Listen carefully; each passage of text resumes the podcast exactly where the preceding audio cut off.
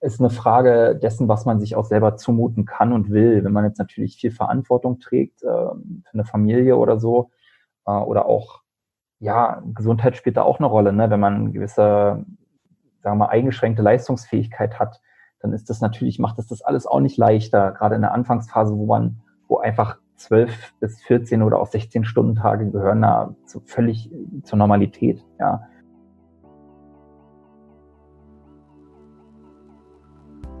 Moin Moin und herzlich willkommen bei Shift Your Career, dem Interview-Podcast für Menschen, die etwas in ihrem Berufsleben verändern möchten. Mein Name ist Marcel und ich spreche für dich mit erfahrenen Karrierecoaches, mit Glücksforschern, Entrepreneuren und Künstlern, Experten der neuen Arbeitswelt und den Leuten, denen bereits ein Quereinstieg geglückt ist. Egal, ob du dich aus der Festanstellung neu orientieren möchtest, mit der Teilzeit liebäugelst oder planst, als Selbstständiger richtig durchzustarten. Hier gewinnst du Klarheit für dein Leben und deine berufliche Zukunft. In dieser Folge geht es um das sogenannte Freelancing. Freelancer arbeiten selbstständig auf Auftragsbasis und genießen in der Regel mehr Freiheiten als viele Arbeitnehmer. Benjamin Brückner war selbst jahrelang als Freiberufler tätig bevor er sich wieder für eine Festanstellung entschieden hat.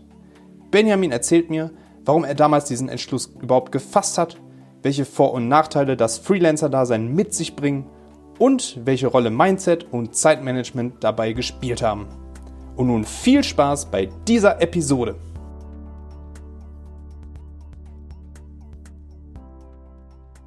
Moin, moin, Benjamin, grüße dich. Hallo Marcel, ich grüße dich. Vielleicht kannst du den Zuhörern dich erstmal vorstellen. Wer bist du und was machst du?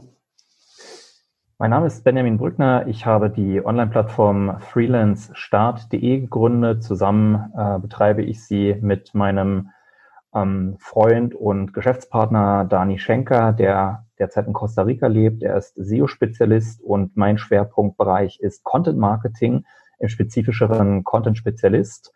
Und in dieser Funktion äh, mit Online-Redakteurstätigkeiten bin ich festangestellt bei ähm, der Gründerplattform für Gründer.de. Und kannst du vielleicht den Zuhörern am Anfang mal erzählen, weil für mich ist das manchmal nicht so ganz klar, was ist denn jetzt überhaupt ein Freelancer? Genau, dazu muss man vielleicht noch vorweggreifen. Äh, ich bin zwar jetzt festangestellt, aber ich habe auch äh, ja, mehrere Jahre als Freelancer auf Vollzeit äh, gearbeitet, äh, sprich 100 Prozent meines Einkommens über Freelancer-Tätigkeiten generiert. Und ein Freelancer ist eine Person, die auf Honorar- beziehungsweise Auftragsbasis ja, Aufträge erledigt für verschiedene Auftraggeber und damit äh, ihren Lebensunterhalt bestreitet. Was war so ein Beweggrund für dich, zu sagen, ich gehe wieder ins Festangestelltenverhältnis?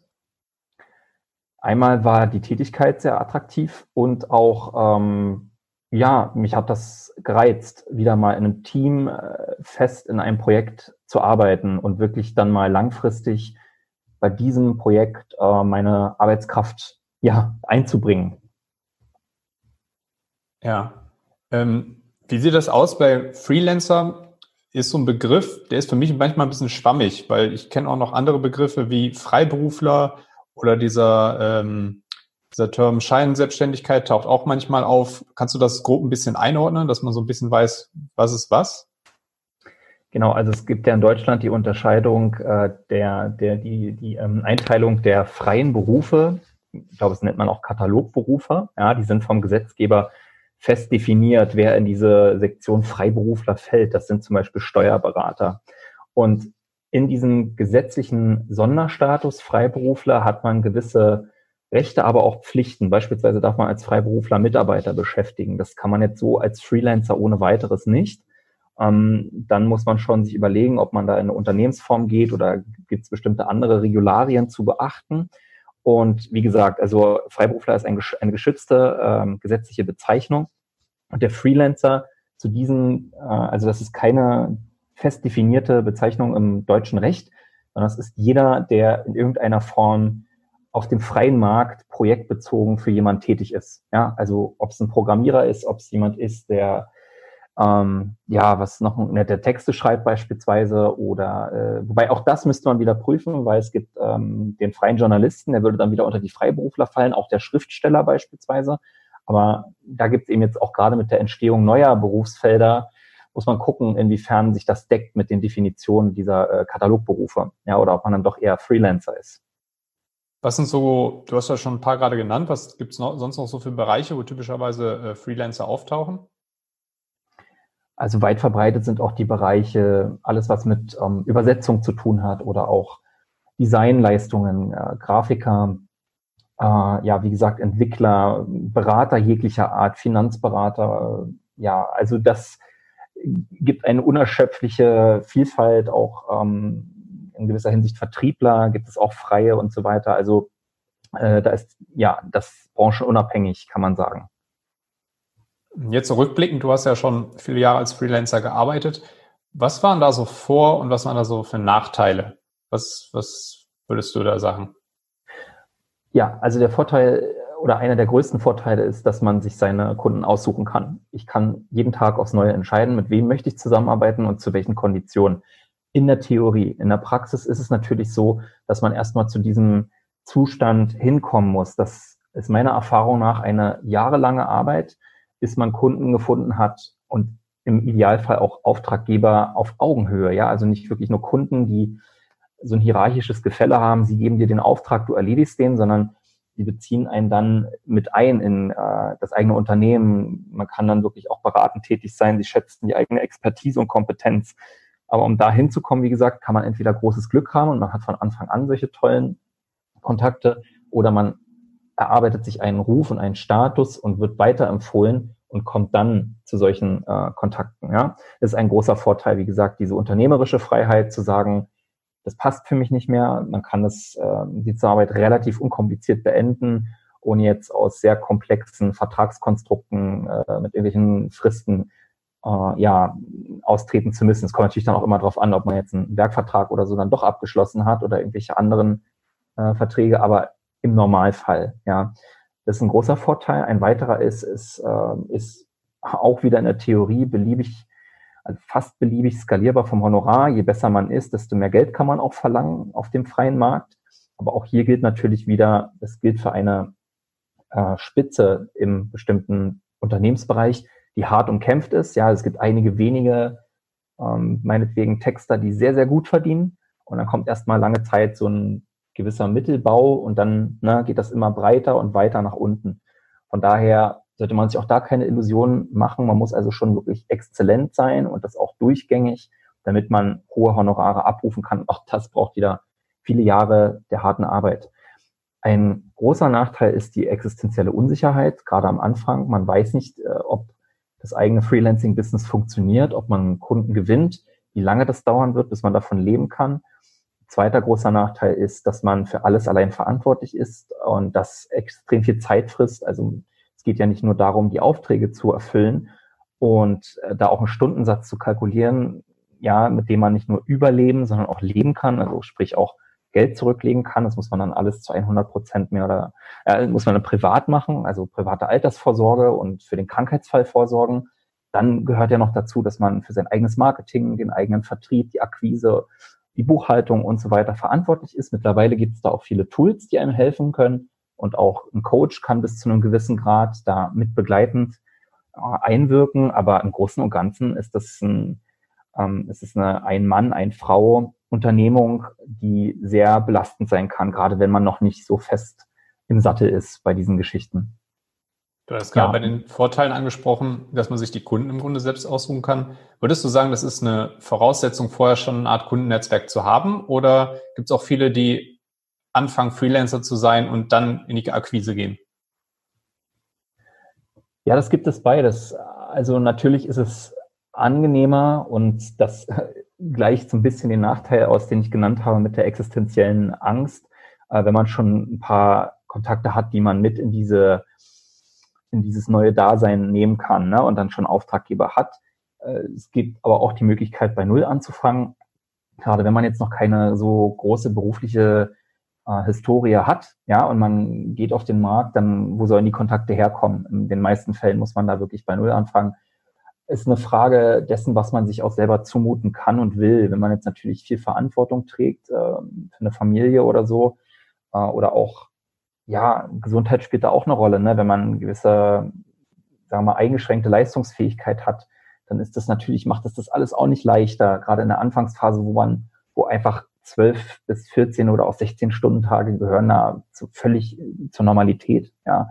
Und letztendlich, das ist dann wirklich die Frage, will man das, muss man das so machen oder wenn man in einem sicheren Job ist, ist es dann nicht besser, vielleicht ein Netzwerk sich aufzubauen und das dann parallel mal so ganz äh, zaghaft anzutesten, wie das so sich anfühlt als Freelancer für einen selbst, ja.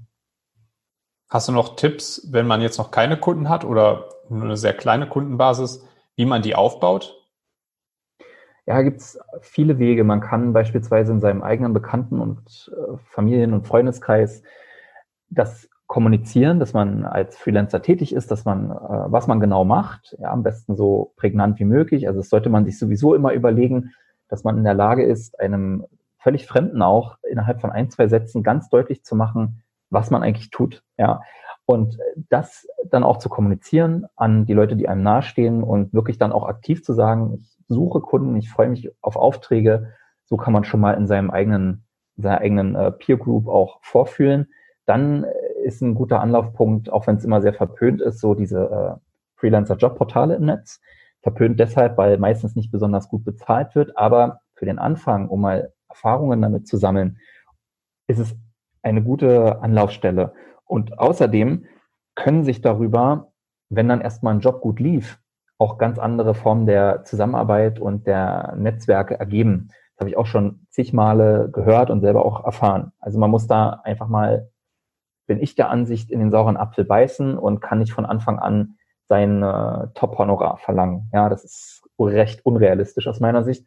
Von daher, das ist eine Möglichkeit und dann auch, äh, was wunderbar funktioniert, äh, ist eine eigene Webseite mit zum Beispiel auch Artikeln, wenn einem das Schreiben liegt, dass man sich eine Branche sucht, in der man gerne aktiv ist oder auch Keywords, für die man bei Google sichtbar sein will und darüber dann schreibt und Tipps gibt, ja, und vor allen Dingen auch die Unternehmen adressiert, für die man arbeiten möchte. Das funktioniert sehr, sehr gut. Ähm, ist auch wieder eine gewisse Vorarbeit notwendig. Das kommt auch nicht über Nacht. Aber darüber kann man schon äh, sichtbar werden. Ja, unglaublich viele Aufgaben, äh, auch sehr vielfältig. Also ich finde, es klingt spannend. Ähm, aber wie schaut das da mit Zeitmanagement aus? Bei den ganzen Sachen, die du gerade aufgezählt hast, muss man wahrscheinlich auch seinen Alltag gut strukturieren, um irgendwie als Freelancer tätig sein zu können. Hast du da bestimmte Empfehlungen oder Methoden, die du persönlich angewendet hast? Ja, also diese Alltagsorganisation und diese Struktur, die ist echt überlebensnotwendig, sonst geht man einfach unter. Äh, was sinnvoll ist, also da hat jeder seine eigenen Methoden und man kann ja auch verschiedene Zeitmanagement-Methoden auch ausprobieren, würde ich auch dazu dringend empfehlen, äh, weil man kann dann wirklich mal testen, was liegt mir am ehesten. Was mir super hilft, ist, ich habe einen Küchentimer. Das war mal ein Tipp von einem äh, Autorenkollegen. Und stellte ihn auf 50 Minuten. Und ja, dann läuft der Countdown im Grunde und ich bin diese 50 Minuten voll konzentriert beim Arbeiten. Und dann gebe ich mir 10 Minuten Pause. Und dann geht es wieder von vorne los. Und dieser Wechsel, der ist für mein Gehirn zumindest optimal, weil dann habe ich nochmal diese kleine Phase von Entspannung und kann dann ähm, sehr konzentriert wieder äh, ans Werk gehen. Also in den zehn Minuten kann man dann sich einen Kaffee machen oder ein bisschen Sport treiben oder mal eine Runde um den Block gehen, in den Park, was weiß ich, um mal den Kopf frei zu kriegen und dann hat man auch so einen Rhythmus.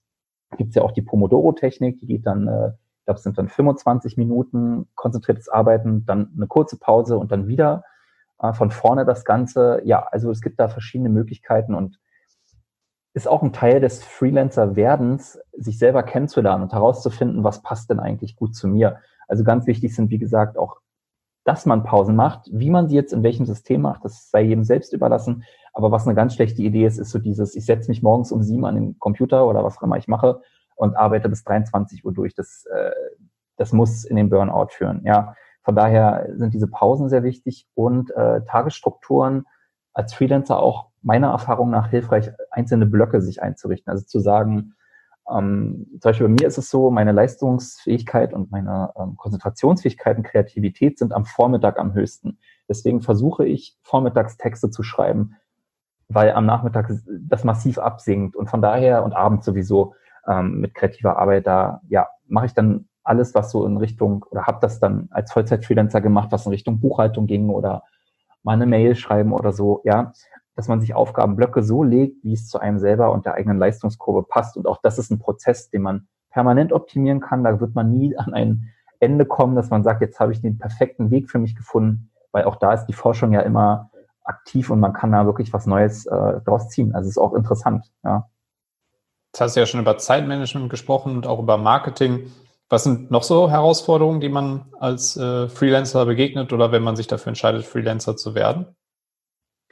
Ja, ein Thema ist sicherlich auch äh, das Umfeld. Also es kann eben sein, dass je nachdem, wie das eigene Umfeld gestaltet ist, wenn man jetzt dort wenige Freelancer hat oder Leute, die unternehmerisch denken, dann ist es manchmal schwierig, einmal, dass die überhaupt das verstehen, was man da macht. Ja, also es kann auch in einer Beziehung schwierig sein, wenn da das Verständnis dafür fehlt, gerade weil man ja auch viel arbeitet und weil es am Anfang vom, vom Anfang rede ich jetzt so von den ersten ein, zwei Jahren, wie es ja bei vielen normalen Geschäften auch so ist, dass diese Zeit äh, benötigt wird, damit es eben anläuft.